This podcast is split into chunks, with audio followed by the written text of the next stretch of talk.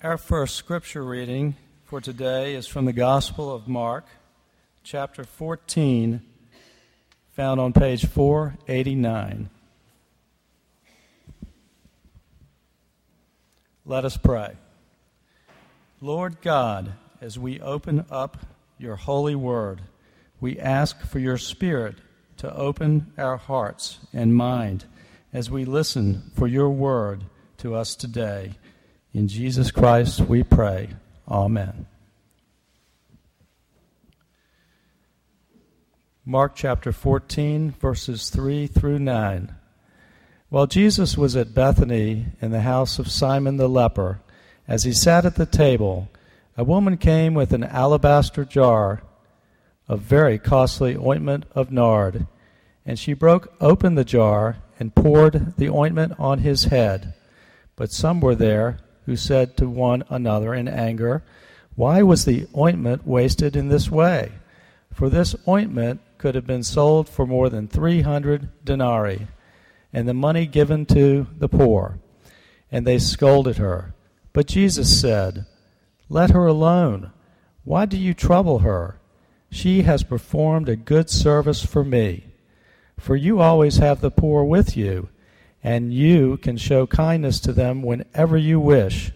But you will not always have me. She has done what she could. She has anointed my body beforehand for its burial. Truly, I tell you, wherever the good news is proclaimed in the whole world, what she has done will be told in remembrance of her. This is the word of God.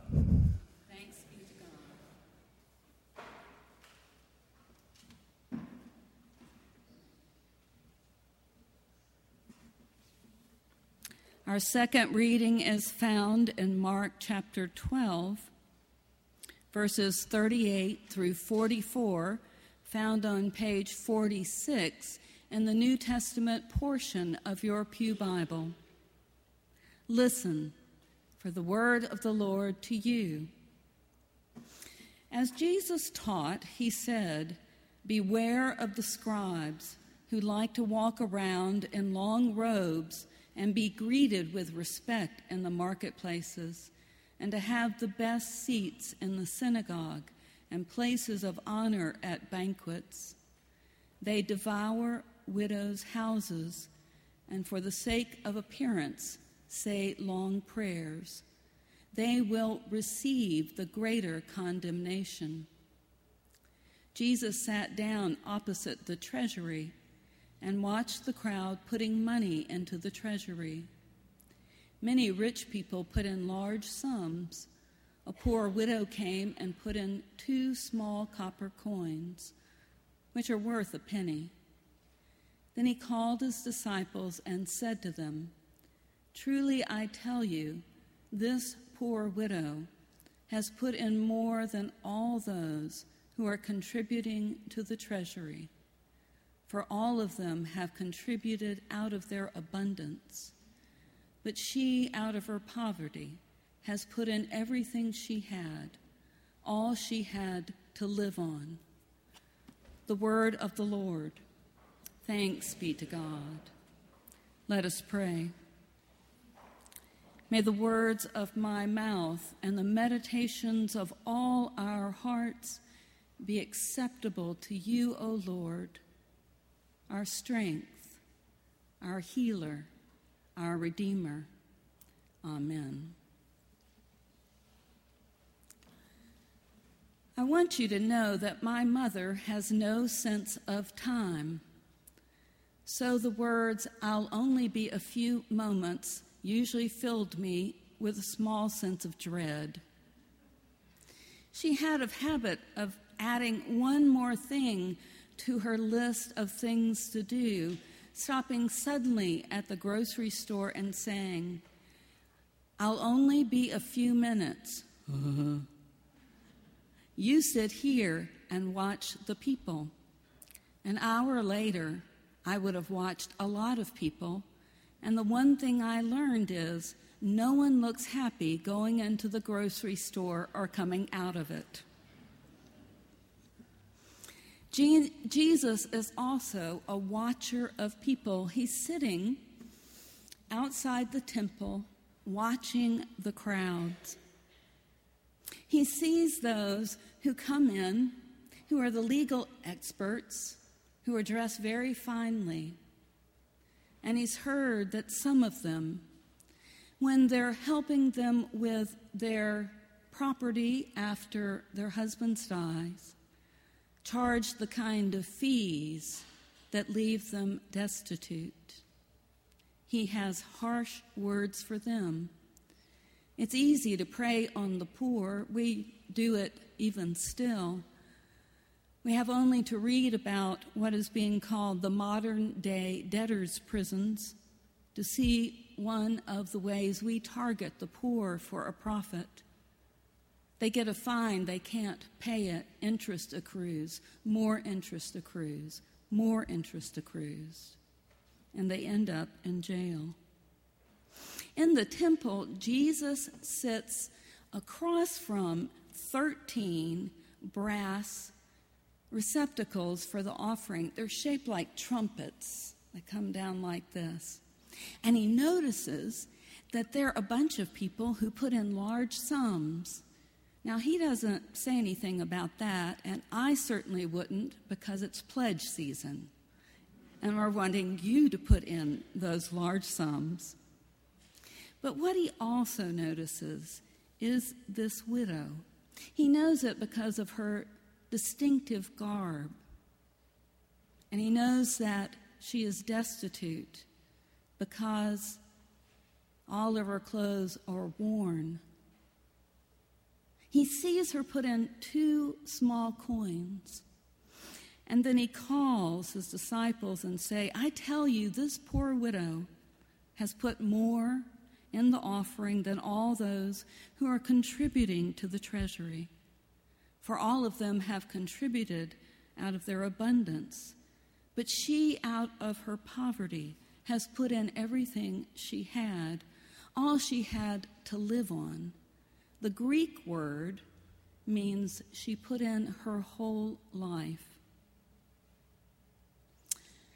At this point in the normal sermon, a pastor might go on and emphasize what it means to put in one's whole life to God. But I'm more in, interested in the question why'd she do it? Why did the woman anoint Jesus' head with ointment that would be worth six years of wages. Why did they do it? The widow could have bought at least a crust of bread before she went out to the streets to beg. And I've been told I need to take some of that six years of wages and put them into my savings account for retirement. But there are no thoughts of this at that moment. And so I wonder what it is that made them give so extravagantly.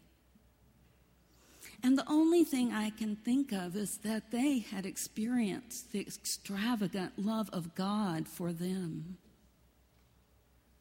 I fell in love with God and Jesus when I was a child. It came through singing the hymns.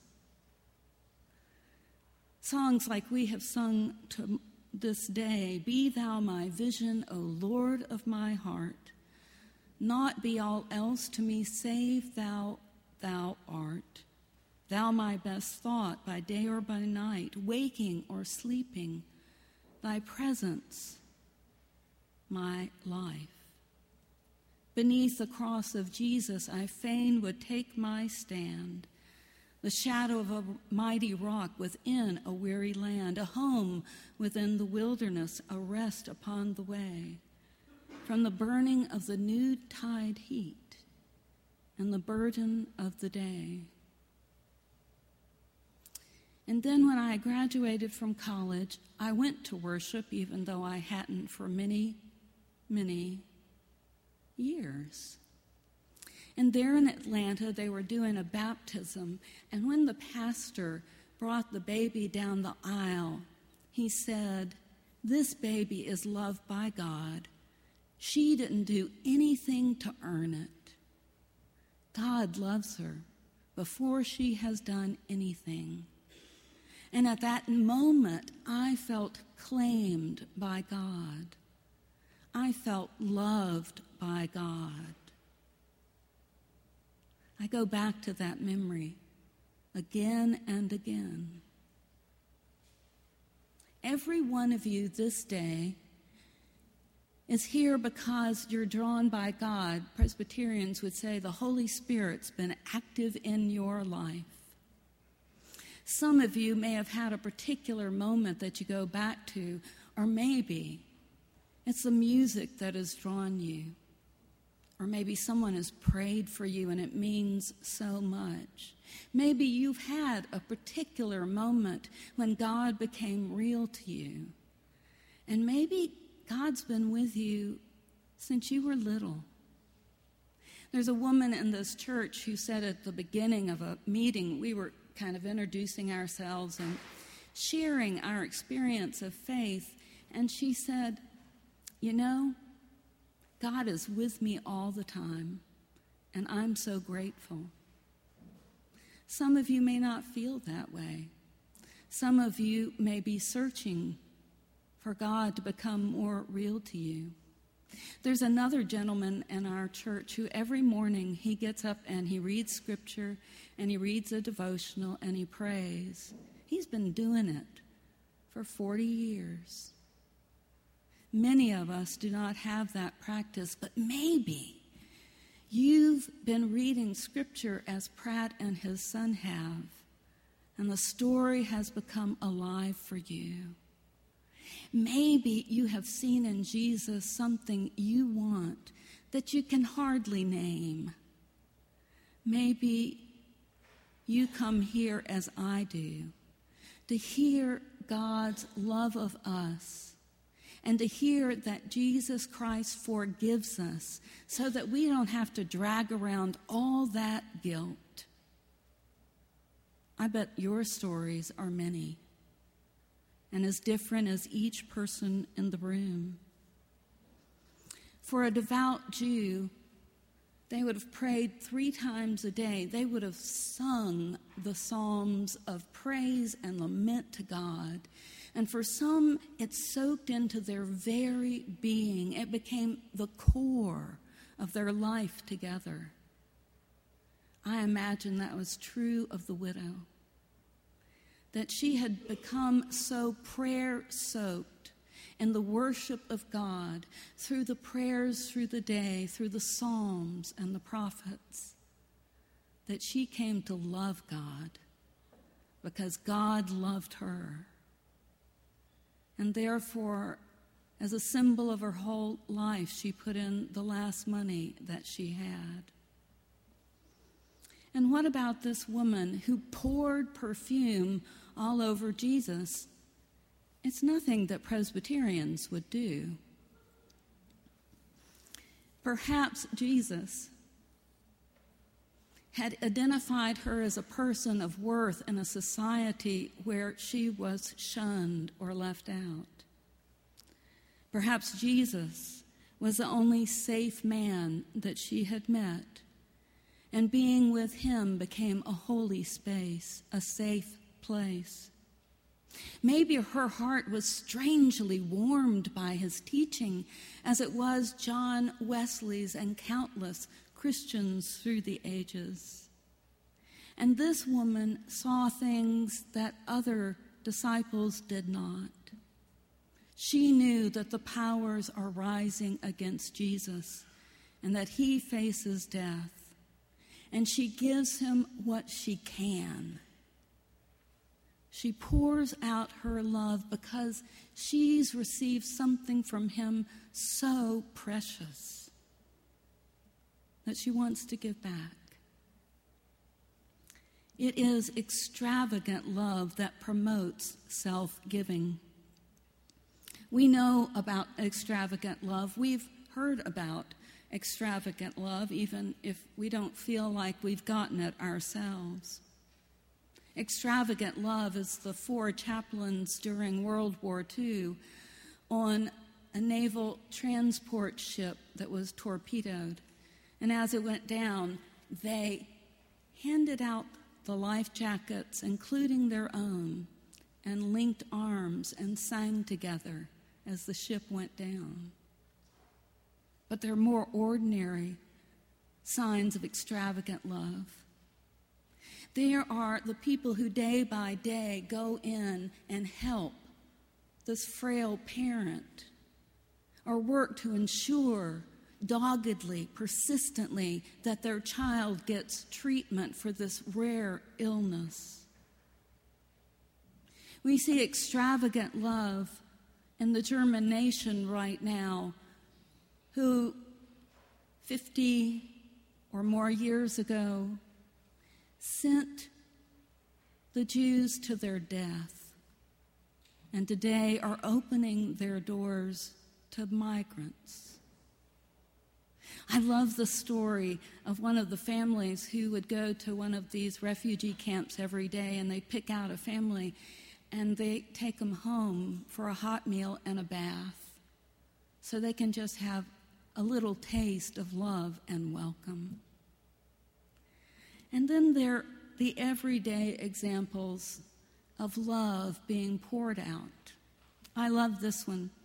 It's from Laura Fanucci. She writes on the blog Practicing Families Real Faith, Real Life, Real Grace. She loves God. She wants her children to love God. And so every night before kisses and hugs and after the story, she takes her finger and puts a cross on their head and says, I bless you. Jesus loves you. Do that. Put the mark on your head. I bless you. Jesus loves you.